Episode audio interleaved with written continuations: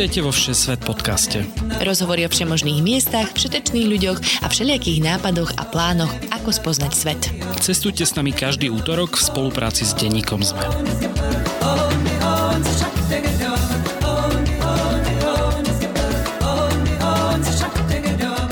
Ahojte cestovatelia a cestovateľky, moje meno je Lukáš Onderčanin a vy počúvate novú epizódu Všesvet podcastu. Ahojte poslucháči, ja som Tina Paholík Hamárová a spolu s Lukášom sa každý týždeň rozprávame s našimi hostiami o zaujímavých miestach, krajinách a zážitkoch. Dnes zostaneme v Európe a spoznáme spoločne Bulharsko. Pre mnohých je to najmä letná destinácia a pre iných zase úplne neznáma. Naša dnešná hostka, digitálna nomádka Juka Grešlíková však v Bulharsku strávila takmer celú pandémiu a pospoznávala aj skryté zákutia tejto krajiny. Dnes sa teda nebudeme rozprávať o letných rezortoch, ale zajmierime do Sofie, do Plovdivu, do Bulharska Bulharských hôr a dozvieme sa aj niečo o house-sittingu a pomalom cestovaní.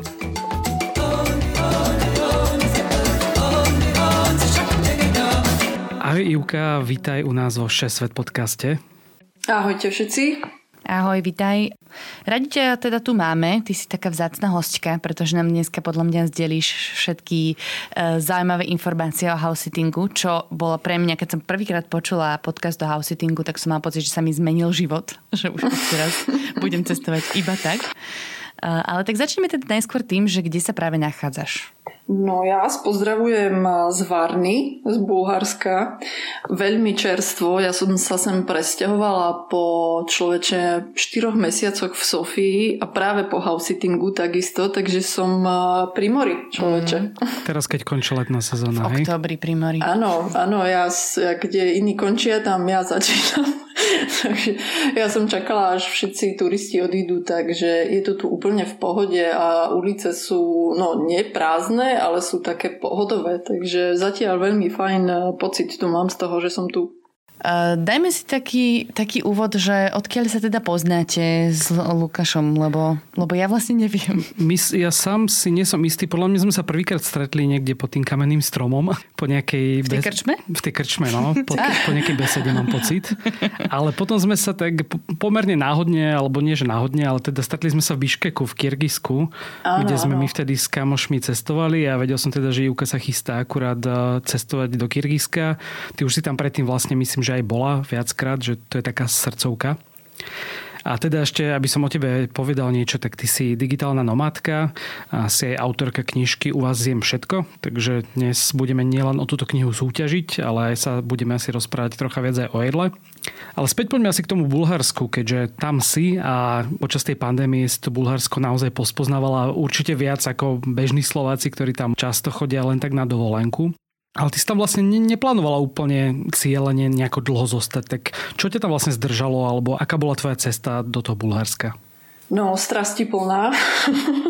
a vôbec sa mi tu nechcelo teda byť a už ani vôbec takto dlho som tu neplánovala byť. Ja som tu doslova ušla uh, zo Sicílie minulého roku v marci, keď uh, sa všetko zatváralo a Taliansko na tom nebolo boh vie jak a ja keď som videla, že sa zatvára Lombardia, tak som sa tam nechcela zaseknúť a mala som letenky do Gruzínska, ktoré mi zrušili a pozerala som sa, že kde to ešte letí.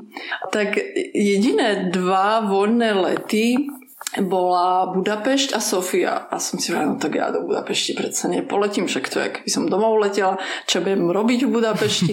No tak som si povedala, tak v živote som nebola v Bulharsku, že to nejak vydržím a ja som si ako mnohí iní myslela, že to bude trvať nejaké dva týždne a potom sa všetko ako rozbehne, ako, ako to bolo. Ale v tom čase minulý rok marec až jún Sofia bola úplne zatvorená. Čakala som, no, až kým sa to uvoľní v tom júni a potom som sa zo Sofie, chvála Bohu, pred tým, ako tu udrelo uh, horúce leto v tom meste, tak som sa odsťahovala do hôr, do Banska, čo je taká meka digitálnych nomádov nová v Európe, všetci, ktorí nemohli vycestovať do Tajska, tak išli do Banska. Tam je taký dobrý horský internet? Je tam, je tam super internet, človeče, ani ceny tam nie sú vysokohorské, to som sa divila. A ja som tam práve išla, no, kvôli tým trekom, takže tam som bola 5 mesiacov, no, takže kým som, som si povedala, že neodídem z Bulharska, kým nedopíšem knihu, a to sa stalo v novembri, takže potom som sa na chvíľu vrátila domov. Takže taká, taká to A, a... Treba teda povedať, že ty aj bežne, aj keby asi nebola pandémia, tak e, cestuješ často pomalšie ako iní cestovateľe, že e, zostávaš na tých miestach dlhšie. Takže... Akože pomalšie tak, že bola až po 9 rokoch na Vianoce. To nemyslím, len skôr, že vlastne sa zdržíš na tých miestach dlhšie, aby si tie krajiny naozaj spoznala. A on to vlastne má aj svoj názov, nejaký slow traveling. Tak e, vedela by si nám o tom niečo povedať, či to bolo vždy také cieľenie, že chceš naozaj preniknúť do tej kultúry medzi tých ľudí a aj v tom Kyrgyzsku viem, že si bola viackrát a že naozaj si tam dlhšie, že to nie sú iba také rýchle cesty, že na 5 dní a presúvam sa ďalej. Že čo ťa vlastne láka na tomto? Nebolo to tak vždy. Keď si dobre spomínam, tak prvý rok, keď som začala cestovať v tom 2013 a prišla som do Bangkoku a potom som sa presťahovala na sever Tajska, tak som bola taká, že musím vidieť všetko hneď teraz do mesiaca. Som sa dosť tak ako rozbehla po tej juhovýchodnej Ázii a trávila všade možno, že mesiac, čož u mňa je narýchlo. To mi nestačilo, hej, ako si hovoril, že no možno aj nebyť pandémie, tak sa rada zdržiavam na tých miestach práve dlhšie práve kvôli tomu, aby som jednak pochopila nejaké veci, ktoré vidím na prvý pohľad a zdajú sa mi nezmyselné alebo pekné a je za tým niečo iné a ja mám taký skoro niekedy až komplex, že keď sa ma niekto opýta, no a koľko krajín si navštívila za tých 8 rokov a ja poviem tak len 40. Ten slow traveling je super v tom, že jednak, že ma to učí spomaliť aj vôbec ako v tom životnom tempe, že sa už tak neponáhľam ani za tými pamiatkami. To bolo také dosť zaujímavé pozorovať vlastný spôsob cestovania, že tak, jak som si niekedy vždy pozerala, že čo si pozrieť v Taipei, alebo čo si pozrieť v Hanoji. A potom, keď je tam už človek dlhšie, tak hľadá úplne iné veci a ja keď som išla do Indie, tak ja som, som aj niečo, o niečo prišla, hej, že som nešla do tých pevností v Udajpure, Jaipure a všetkých som ich preskočila, ale ja som to vzala takto, že som si len vzala peňaženku a zápisník a išla som do kaviarne, kde som strávila niekedy aj 3-4 hodiny a sa bavila s tými majiteľmi tam, alebo sa len išla sama prejsť po tej Indii, čo už toto bolo samo o sebe dobrodružstvo byť sama mm-hmm. v uliciach Indie. Ty si taký môj typ cestovateľa, lebo mne sa tu vždy všetci smejú, že ja trávim hrozne veľa času v kaviarniach, keď niekam idem. Áno. Čo tam toľko vysedávam, treba vidieť, neviem čo. No, ale to je taký paradox potom, že sa najviac dozvieš, alebo často sa dozvieš um, o mnoho viac, než, uh, než z tých pamiatok. Ja teda musím povedať, že Bulharsko, uh, tak ako som o ňom nič netušila, pretože ja ako dieťa som chodila na Ukrajinu pretože tam, ako ja som Ukrajinka pôvodom, hoci Aha. som sa narodila na Slovensku, ale starých rodičov a mamka, otec sú Ukrajinci, takže Máme tu fusion. ja ako dieťa som vôbec, áno, ja som netušila, keď spolužiaci hovorili na základke, že aká bola dovolenka v Bulharsku a Chorvátsku. No v Chorvátsku som v živote nebola a v Bulharsku mi vôbec nič nehovorilo. No, tak, ale to tým chcem povedať, že tak ako som tu teraz, tak ma tá krajina učí sa viac zaujímať aj o históriu miesta, kde som, čože ako musím priznať, áno, ja som to dosť to ignorovala, a pretože na tie články, ktoré som písala, som tej histórie veľa nepoužívala, ale ako ostávam tu dlhšie v, tej, v tom Bulharsku, tak je to neskutočné, že koľko kultúr sa tu premiešalo a koľko z nich tu ešte ostalo. Poďme vlastne tak už priamo pocestovať si po tom Bulharsku. Dnes sa vyhneme viac tomu pobrežiu, pretože o tom sa možno niekedy v budúcnosti budeme rozprávať a to je také miesto, ktoré možno ľudia viac poznajú z tých dovoleniek, ale zameriame sa skôr na tie mesta a prírodu vo vnútrozemí. A začneme teda v Sofii, ktoré je jedno z najstarších miest v Európe, pokiaľ viem, viac ako 3000 rokov je založená ako mesto. Prečo sa vlastne oplatí podľa teba teda navštíviť Sofiu? No už len kvôli tomu, aby si ľudia vyvrátili ten predsudok, že je škaredá. a, lebo ono sa to tak zdá, že, že tam nič nie je. A ja keď som priletela teda pred tým rokom a pol, tak som sa zhrozila Ježiši Kriste, ako keď zatvorili krajinu a ja som si hovorila, že kde, čo ja sa tu, čo ja tu budem že robiť. si skončila v meste, kde nič nie je. Presne. Ale čím dlhšie som tam bola a spoznávala viac ľudí, a je to tak v každom prípade, v každom meste či krajine, že čím dlhšie tam ste, tak sa do toho zamilujete, aj keby ste nechceli. No ale tá Sofia je práve úžasná v tou, tou zmesou tých kultúr, ale hlavne náboženstiev. Mňa fascinovalo, keď som prvýkrát prišla do metra. Metro sa volá Serdika, taká stanica metra. To metro sa stávalo, sa dokončilo, mám pocit, až v nejakom roku 2017. A to trvalo kvôli tomu tak dlho, pretože oni tam objavili proste tie ruiny tých starých uh, obydlí. A vy vidíte z metra a proste chodíte po kameňoch, ktoré sú staré tisíc ročia a takto sa tam premeli ďalšie tisícky ľudí každý deň a urobili z toho neskutočné muzeum v otvorenom priestore, kde neviem, či na Slovensku alebo kdekoľvek inde by toto fungovalo. Tu nemáme ani to metro. To, no, my, áno, by som začala. Metro, o diálniciach sa nebudeme baviť. No, teraz aktuálne. A, No takže ja som proste vyšla z toho metra a ja som s tým ruksakom tam proste stála a na to čumala s otvorenými ústami a očami, pretože majú to tam dokonale uh, zreštaurované uh, nedávno mi známy povedal, že sú to originály, čo sú tam proste nejaké ruiny a nie sú to žiadne napodobeniny.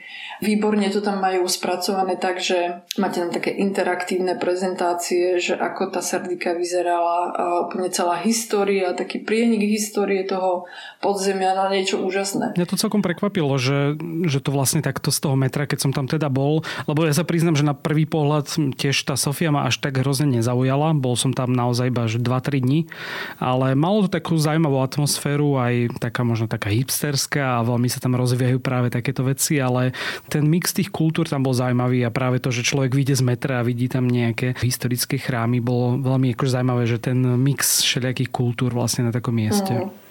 No a potom vlastne keď si spomenieš, že ako presne si na tej Sardike a vidíš hore tými schodíkmi, tak vidíš pred sebou uh, tú mešitu, najväčšiu, mm-hmm. jednu z najväčších v Európe.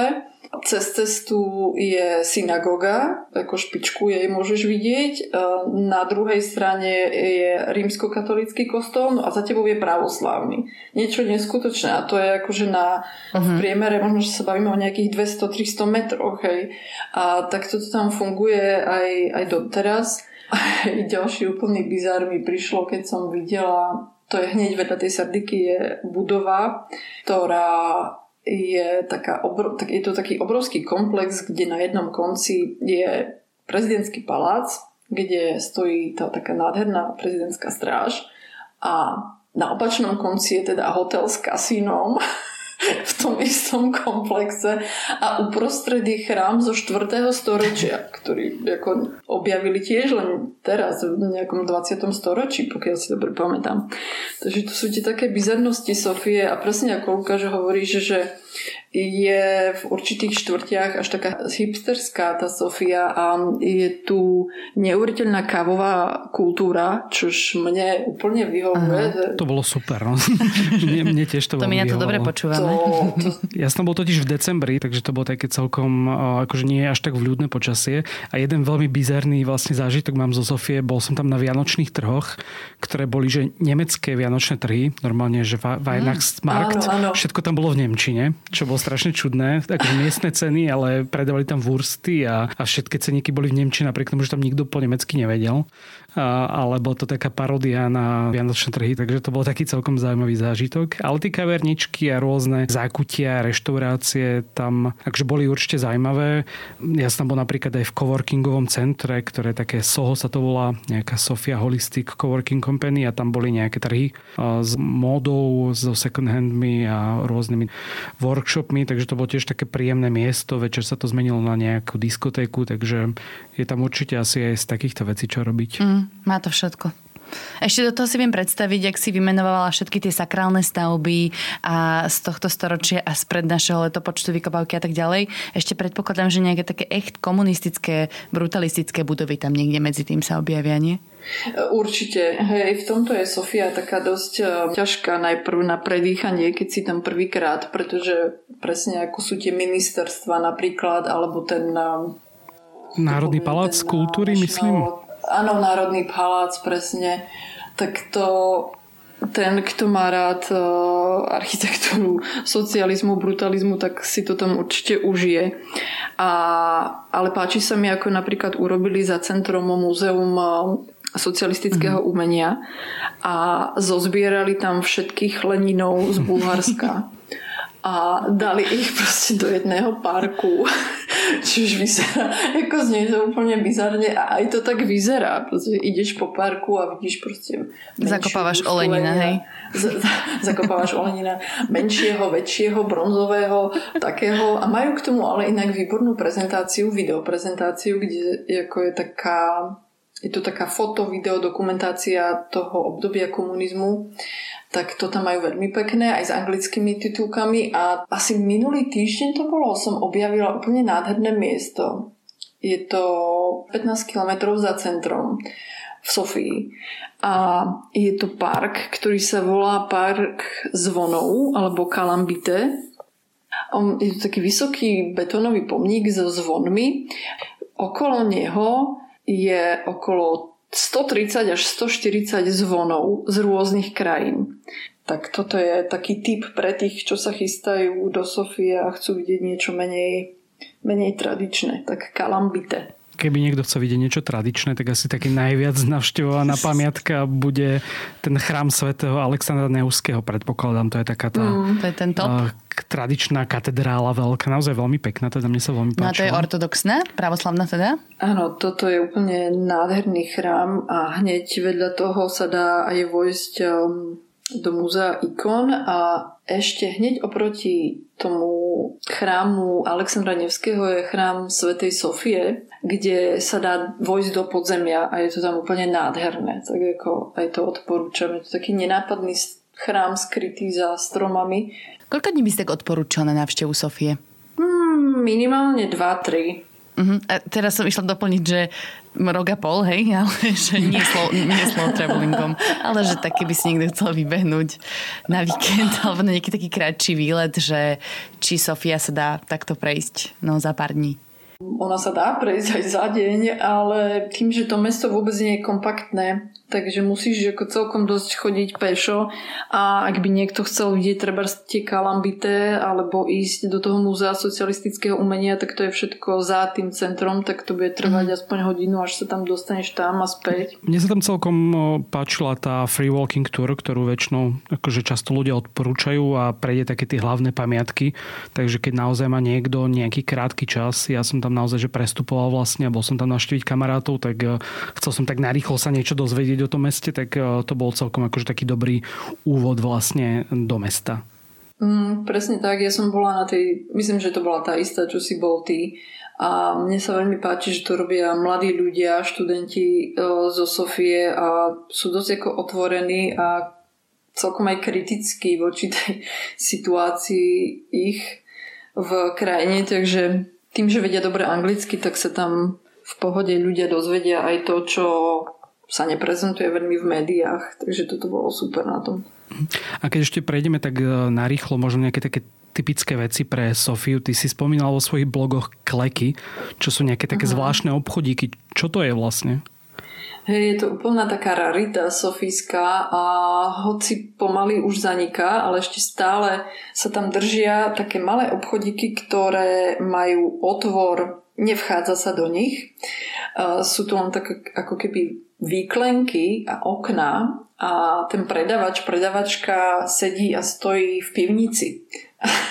Takže oni si len ako otvoria tú svoju vitrinku, vo vitrínke pochopíš, či je to obuvník, zlatník, alebo či predáva cigarety a keksiky. A volajú sa preto kleky, lebo ty si musíš doslova kľaknúť, aby si mohol si objednať alebo niečo kúpiť.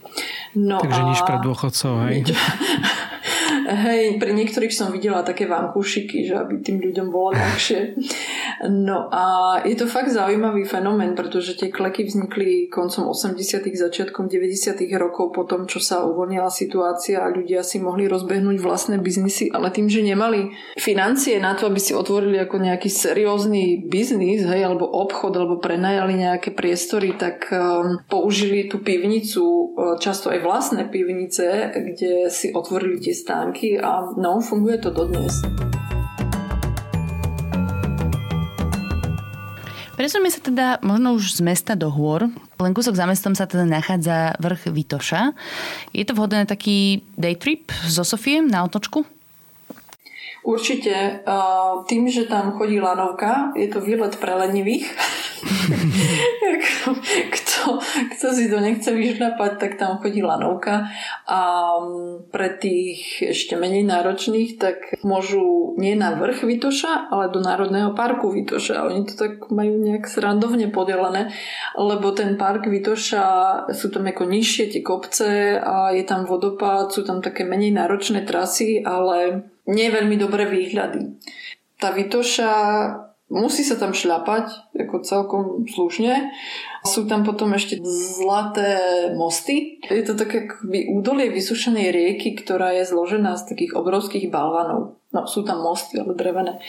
A, no, a tam, tam je to také fajn na prechádzku. Za jeden deň sa to určite dá, ale za tými vyššími trekmi treba trošku ďalej od Sofie. Mm, a kam teda by si odporúčala, keby že chcem naozaj ísť e, do bulharských hôr, trekovať? My sme takí známi turisti s Ondom. Turistikovať nám to, nám to a podobne.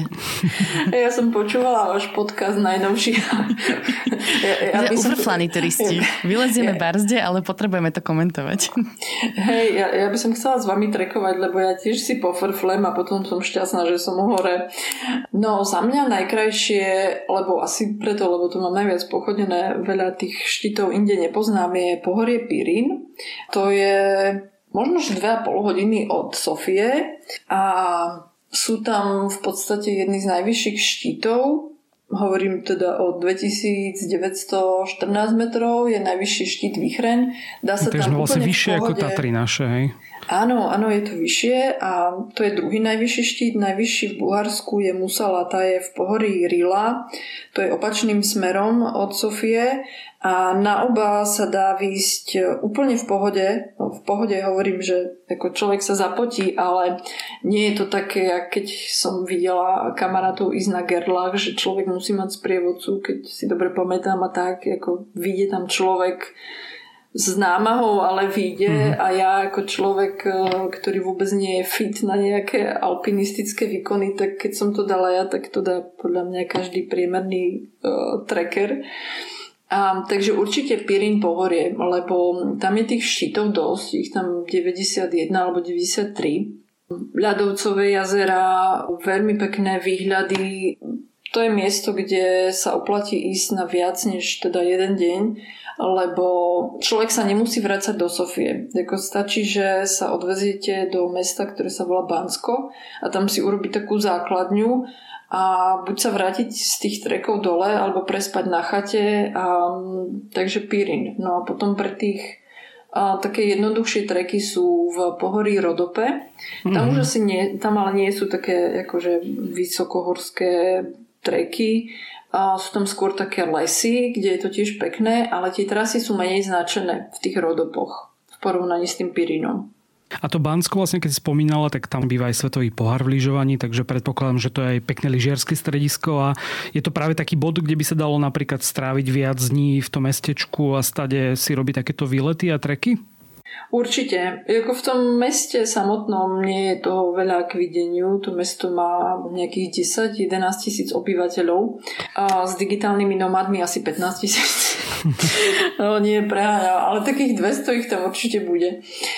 Jednoznačne Bansko ako východiskový bod, lebo má to tam všetko. Je tam super ubytovanie aj dlhodobo, ako cenovo sa to tam pohybuje aj mimo sezóny okolo 150 eur, 180 na mesiac nejaký dvojizbový byt aj s bazénom. Takže je to tam úplne super. Mm-hmm. A to je na tom skvelé, že tie horské chaty fungujú počas celého roka niektoré a ako môže sa človek vrátiť do toho Dá Banska. sa tam prespať, hej? hej? Dá sa tam prespať a kto by nechcel, tak e, chodí taký mini autobus späť do Banska. Posledný ide o 6.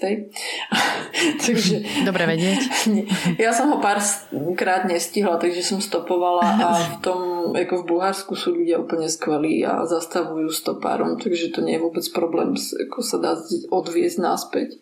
Okrem týchto chat sú tam teda um, aj nejaké také prehľadné chodníky, že ľahko sa tam dá orientovať? V tom Pirine určite. Ja som síce používala aj mapy. Ktoré? Nedávy, ale musím, po, ale musím povedať, že mapy CZ. My už sa snažíme dlho no, sponsoring, no, lebo to je, to je náš, náš nástroj na To už nemôžu nezachytiť, toľkokrát sme to tu už povedali. Ale to, to, to podotýkam, toto vôbec nebolo dohodnuté. Fakt ich mám a fakt som ich používala. A boli tam aj priatelia Česi, ktorí mm-hmm. akože sú úplne skvelí v tomto, že sa vyberú trebárs na trek a ide búrka a im to vôbec nevadí. no, neviem, či by som to považoval vždy za také skvelé, ale dobre. Ironicky. Ale majú, majú, majú odvahu, to sa musí tak, tak. Ale ten Pirin je Zatiaľ, čo z toho, čo som videla, je najlepšie značený. E, jediný problém v Bulharsku, čo sa týka trekov, je, že Bulharsko nemá helikoptéru. Oh, Takže ani jedno? majú síce horskú záchrannú... Nemajú. Nemajú. No. Um, mali, ale nefungovala a nová sa má nejak spojazniť alebo dať do provozu 2022 alebo 2023. Takže to len pre tých, ktorí by si mysleli, že ich odvezú, no neodvezú. Možno, že znesú, ale neodvezú. Takže opatrne. Veľmi zaujímavý fun fact. Bez v Bulharsku bez, hel- ano, ano. bez helikoptery. Super. Vráťme sa teda ešte na chvíľku troška do uliček miest a ty si nejaký čas strávila aj v druhom najväčšom meste Plovdiv, čo je podľa teda aj tvojho blogu najdlhšie obývané mesto Európy, čo je teda celkom prekvapivé, lebo asi všetci si spomenú nejaký Rím a mm. Atény a podobné mesta, že okrem toho teda bolo aj Európske hlavné mesto kultúry v roku 2019. Čo je teda zaujímavé na Plovdive? Je to niečo, čo sa oplatí navštíviť? Určite. Ja keby som si mala vybrať, že kde asi žiť dlhodobejšie, tak možno, že by to bol Plovdiv hneď po Sofii. A je to kvôli tomu, že má úplne iný vibe, je o mnoho kľudnejší. Keby som ho mala charakterizovať jednou vetou, tak to je mesto na ruinách. Akože doslova, pretože uh, ty ideš tým centrom, Plovdiv má ináč najdlhšiu pešiu zónu v Európe, 1,8. My sme takí našľahaní fanfektami dneska. No. To normálne nevieme sa zastaviť. Uh, a je to tam obnovené práve vďaka tomu, že ten Plovdiv bol um, hlavné mesto kultúry v tom 2019, takže mm-hmm. všetko je pekne zrenovované a hej, keď človek ide do tých bočných ulic, tak má pocit, hej, že som na Balkáne. Na jednej strane, na jednom konci toho centra tej hlavnej ulice je začiatok amfiteátru a po takmer dvoch kilometrov je ten koniec. Uh-huh. Úplne vtipné je, že keď sa uprostred tej pešej zóny, keby si zišla dole, Napríklad ideš do cukrárne alebo do nejakého obchodného domu a hneď ako pod tými regálami s tými tričkami za 5 eur máš rímsky amfik. Akože, oh. teda nie amfiteáter, ale teda tú, tú arénu, kde, kde sa odohrávali všetky tie tipné športy to je tam len tak, ako nikto za to Bežná nechce vstupné. Ešte, áno, ako predavačky ti ešte ukážu, že kde je výťah, aby si sa mohol spustiť dole.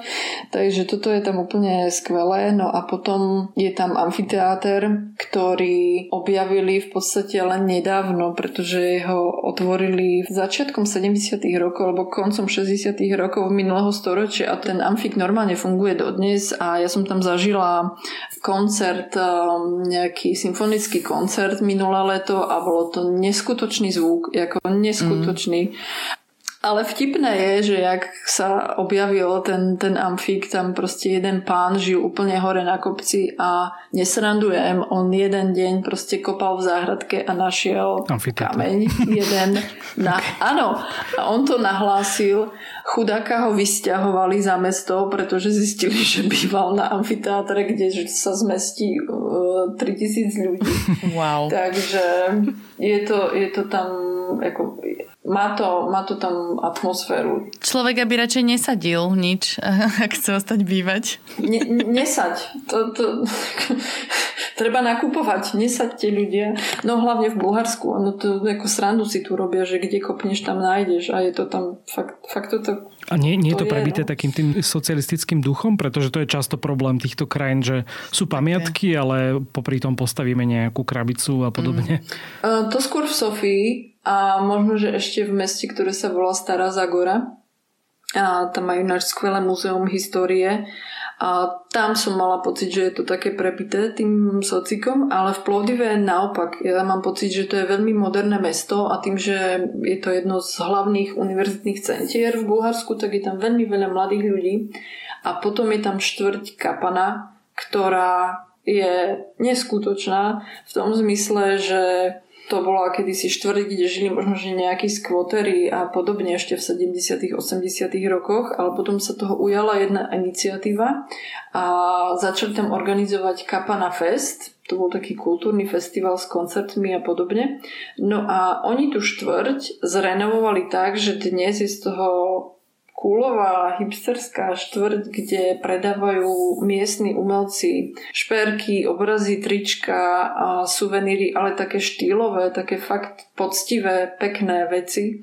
A je tam kopec barov, kaviarní, najlepší burger, hm. to je v kapane. Mhm. No a kapana ináč znamená pasta, Takže Zostaneš tam zaseknutý na burgeri. Necháš tam strašne veľa peniazy. áno, áno. Necháš tam peniaze, stratíš sa tam a, a je ti dobre, no. Takže oplatí sa aj do Plovdivu. Áno, určite. A poďme teraz prejsť na ďalšiu takú kapitolu a na jednu tému, o ktorej sme sa s tebou chceli práve rozprávať, pretože ty keď cestuješ aj v tom Bulharsku, tak často ako keby, že prespávaš v, v dome cudzích ľudí, ale tí cudzí ľudia tam nie sú popri tom. Predal si to. Okrem toho ešte asi aj sa staráš o nejaké zvieratka. Tak nám povedz, čo to je house sitting, pretože asi nie veľa ľudí úplne vie, čo to je. Áno, um, mnohí si myslia, že robím upratovačku, keď cestujem a že ľuďom chodím upratovať a venčiť zvieratka, ale nie je to tak. House sitting je pomerne už známy koncept cestovania, kde, tak jak presne si povedal, že sa staráš ľuďom o dom alebo o byt a niekedy aj o pole, záhradu Mm. No ke, teraz som si predstavila, keby som niekde hausitovala a zakopala Presne ma to napadlo. Niečo, to že, bolo, že bože, nájdeš, nájdeš Treba si vybrať takých hausiterov potom. Hej, no. Skús sa v Plovdive poobzerať. Pohľadám, pohľadám človeče teraz, keď nad tým rozmýšľam. No, je to tá starostlivosť o, o tú domácnosť plus asi v 99% sú tam aj zvieratka. S tým, že majiteľ odíde z domu, a doslova ti nechá len kľúče, povie ti čau, nechá ti inštrukcie, svoje telefónne číslo a si tam časovo sa to pohybuje doslova od jedného dňa do jedného roka. To ako nepreháňam. Ja som bola na najkračom hausite dvodňovom, najdlhší bol asi 3 mesiace, ale videla som aj oznámy, kde hľadali hausitera na rok. Mm-hmm. Takže funguje to rôzne. Ako to vlastne funguje? To asi nehľadaš úplne inzeráty niekde v novinách. Je nejaká stránka, kde sa človek zaregistruje a tam ti niekto dáva tie ponuky, alebo ty si hľadáš a oslovuješ ľudí? Sú na to stránky oficiálne. Ja používam jednu, ktorá je najstaršia a najväčšia. Volá sa trustedhousesitters.com mm-hmm. a tam je tých ponúk, to sú tisíce ponúk denne. A platí sa za to ročné Um, koľko je to teraz? Tam sú teraz také rôzne balíčky aj s poistením. Myslím, že najlacnejší je okolo nejakých 70-90 eur, keď si pamätám mm-hmm. dobre. Ja, okolo stovky, keď som si to pozerala, ale tu možno som si pozerala nejaký iný balíček, neviem. Je to síce najdrahšie, ale zase je tam najviac ponúk, plus ten Trusted House Sitters má veľa výhod ako linku veterinára 24-7, takže vieš sa poradiť s niekým, keď sa niečo stane, plus hej, to poistenie teraz pridali a sú tam také rôzne formy verifikácie toho majiteľa ale aj housitera, čo je dôležité na to, aby si ťa vedel nejak overiť, že či si v poriadku, či, či neutekáš mm-hmm. pred zákonom. No to je taký ten najväčší problém, že ty sa tam nemôžeš len tak, alebo teda môžeš sa tam len tak prihlásiť, ale ty najprv potrebuješ asi získať nejaké referencie. Tie referencie sú súčasťou tej registrácie. A nie je to podmienka, ale bez nich si nenájdeš ten house Hej, že pochopiteľne, keď niekto len začína, tak tie referencie sú len od kamarátov a známych, respektíve od nejakých bývalých, ja neviem, kolegov, spolubývajúcich. Mm-hmm. A tí by mali mať s tebou len dobrú skúsenosť a povedať, že si skvelá, si čistotná, si poriadku milovná, polívaš kvety a miluješ zvieratka. A potom sú tam ešte také rôzne ďalšie formy, ako si ťa overiť, že posielaš kopiu svojho pasu alebo občianky a najvyšší stupeň je, že tam si vybavíš medzinárodný výpis registru trestov a tam pošleš kopiu toho. Uh-huh. To ja nemám a ani ako nikdy som nemala s tým problém, že by to majiteľ po mne chcel. Tí majiteľia uh, máte nejaký pohovor najskôr? Lebo ja si neviem úplne predstaviť, že je to niečo iné ako couchsurfing, kde som ja na mieste väčšinou, alebo dobre. tam s tým majiteľom. Ne, nechám ne, tie kľúče na jeden deň alebo tak, ale keď niekomu nechávam akože svoju domácnosť na 3 mesiace, tak asi najskôr chcem to poriadne prebrať, zistiť, či je to ten správny človek, čo sa o to vie nejakým spôsobom postarať. Určite, určite je predtým jeden pohovor, minimálne teda jeden, často stačí. Je to telefonát, a či už cez Skype alebo niečo iné, aby sme videli jeden druhého. Ja tiež som nevzala nikdy housesit, to už ho robím 6 rokov, nikdy som ho nevzala bez toho, aby som nevidela toho majiteľa. A on mňa teda, takže funguje to tak, že ten majiteľ dá oznam na tú stránku a cez ten Trusted House Sitters výhoda je v tom, že ty si vieš um, nastaviť uh, v appke na mobile krajiny, o ktoré máš záujem, kde máš záujem house sittingovať. A keď sa tam objaví nejaký nový zoznam, tak tebe príde oznámenie, že a, že tam Nechceš a tam je nový oznam. Mm-hmm. No, tak si to otvoríš, pozrieš, prečítaš si podmienky, že kde to je, čo presne budeš robiť, o koľko zvierat sa máš starať a tak. Ty na základe toho sa rozhodneš, či to chceš alebo nie. Lebo ten popis je vždy dosť podrobný od toho majiteľa, už len kvôli tomu, aby sa im ozvali ľudia, ktorí súhlasia so všetkými podmienkami, lebo často je to tak, že nejaká super Trooper vila je síce nádherná a, a máš tam všetok luxus, ale je veľmi ďaleko od nejakej autobusovej zastávky, takže budeš potrebovať auto. Uh-huh. A stáva sa, mnohokrát sa stáva, že tí majiteľia auto nechajú normálne housiterom, v mojom prípade zbytočné, lebo nemám vodičák. ale tým, že ty si prečítaš všetky tie podmienky a tak vnútorne si odsúhlasíš, áno, pozrieš sa na zvieratka, že ktoré tam sú a, a napíšeš tomu majiteľovi e-mail, respektíve správu v tom systéme tej stránky Trusted House Sitters, povieš, kto si, čo si, um, ten majiteľ si pozrie tvoje referencie, či už z predošlých hausitov alebo od tých kamarátov, keď je to len na začiatku. No a ponúkneš majiteľovi možnosť, že aby ste si zavolali. No a ten majiteľ, podľa toho, že koľko dostane ponúk, tak si vyberie väčšinou takých, ja neviem, dvoch, troch, štyroch, s ktorými si zavolá. Uh-huh. A to je také ako keby semifinále. No a už počas toho rozhovoru mnohokrát asi 8 z 10, keď to tak mám prirovnať štatisticky, tak mi dali housit priamo počas toho rozhovoru. A je to tak, že, že väčšinou sa napríklad um, stará, že chodíš venčiť psov alebo mačky, alebo tam akože bývajú aj nejaké iné zvieratá? Ja chcem vedieť, aké najbizarnejšie zvieratko si sa si opatrovala. Uh, papagája. Musím povedať, že to, bolo také, no, ako mne, mne, mne ich bolo skôr ľúto tých papagájov, pretože oni boli v takých obrovských klietkách, bolo to v Singapúre a mohla som vypustiť len jednu, ten druhý by ma doďobal, že vraj. A okay. to bol ten taký veľký indický papagaj, ktorý že vraj ten jeho sisk toho zobáka má dve tóny. A toto, keď mi majiteľka povedala... Tak, ja som si to nechcela vyskúšať. Ja, ja, verím, ja verím YouTube. je to tak. A potom som mala ešte rybičky, akváriové. Aj nejaké a... hospodárske zvieratá, že neviem, ovečky, kozičky? Toto by som strašne rada, zatiaľ len sliep. A furt chcem, ja chcem, chcem tú ovečku chodiť, akože pásť a ráno sa zobudiť o tej piatej. A, akože venčiť. Hej, že, no. A zatiaľ si úspešná, že ne, neušlo ti žiadne zviera, ne, nemusel si naháňať niečo niekde mimo domu. Ja musím poklopkať. keď vzorím túto kapitolu o house sittingu, tak je, táto služba, on to funguje väčšinou tak, že tam zadarmo bývaš, alebo to je platené, že ti platia za to? Mohli by. Ty Mohli by, keby som chcela.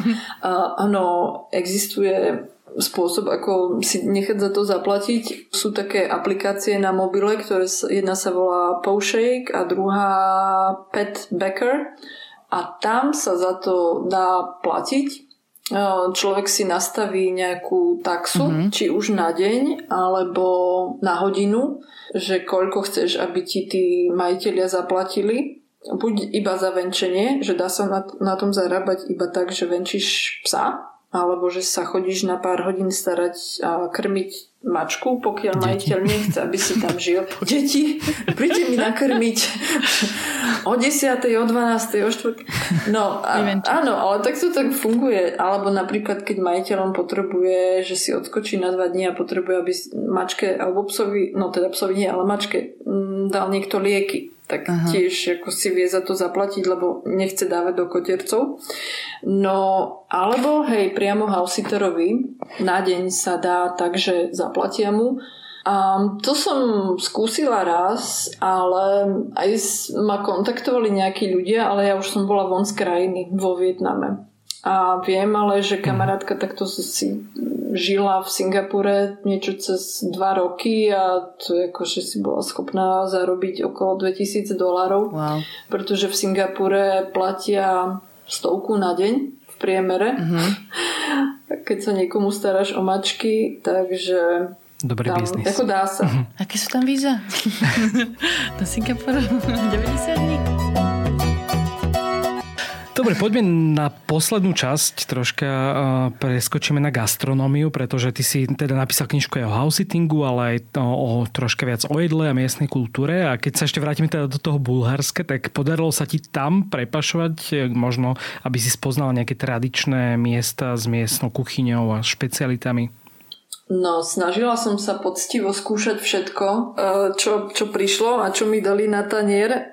A musím povedať, že dovtedy, kým som tu bola, tak som vedela iba o šopskom šaláte. A ako... Aj o ňom sa troška nejako bijú oni s ostatnými krajinami. Viem, že Macedónci mali nejaké výhrady, aj Kosovčania a podobne. Každý, že odkiaľ to je, hej, oficiálne. To je. Uh-huh. Hej, no, tak tu ti povedia v každom regióne dokonca, že ich je lepší, lebo ten šopský je je šopský, jak ho poznáme, hej, že ti paradajky, cibula a ten tvrdý sír a prídeš hm. proste do hôr, do Rodope a tam ti povedia, ale my dávame špeciálnu papriku ako surovú. Potom prídeš niekde... Toľko kreatívne prídu šalate s troma ingredienciami. No, presne tak. A potom prídeš ako dole na juh a povedete, ale my máme špeciálnejšie paradajky. Ale furt je to ako to isté, hej. Takže hmm. toho som sa tu ojedla celkom dosť a mm, Skúšala som aj tie... Nejaké také tradičné balkánske šmaky? Kebabče, to, to musí byť. To sú tie ich také rôzne opečené, grillované meska a klobásky. Uh-huh. K tomu, ako môj najobľúbenejší je tarator. To je jogurtová polievka, ktorá ona ako chuťovo veľmi pripomína caciky, len je to riečie a je to veľmi osviežujúce, je to nastudeno s kôprom uh-huh. a s vlašákmi. No a potom sú tu ešte jedné také skvelé, volajú sa čušky. Ja som to asi mm, týždeň volala češky. A, a sú to také grillované, zapečené papriky plnené, tak toto je úplne skvelé. A no, rôzne polievky, ako v tých horách napríklad sú najlepšie šošovicové a fazuľové polievky v tom Bansku, v tom, v tom Pírine. Mne tam veľmi chutili tie tradičné, akože je to taký podobný ako je ten burek, taký balkánsky, ale oni to volajú banica teda, ak si uh-huh, dobre pamätám. Uh-huh. Tak to, to tam bolo vlastne celkom chutné a to sa dá bežne v pekárni, či už na raňajky, alebo teda je to dosť veľké na raňajky kúpiť. Hej, hej. je ťažké, keď si predsa nejaký burek alebo niečo také. Je tak... to také masnejšie s mesom, myslím. Mi dorastá žlčník z toho, ktorý nemám teda. A čím to zapiť teda toto všetko, keď už sme ochutnali tradičné špeciality? Je tam niečo také, čo možno až tak nepoznáme, okrem nejaké rakie bežnej a podobne? Rakia, tá tu je tiež na veľa spôsobov, ale mňa celkom prekvapilo bulharské víno.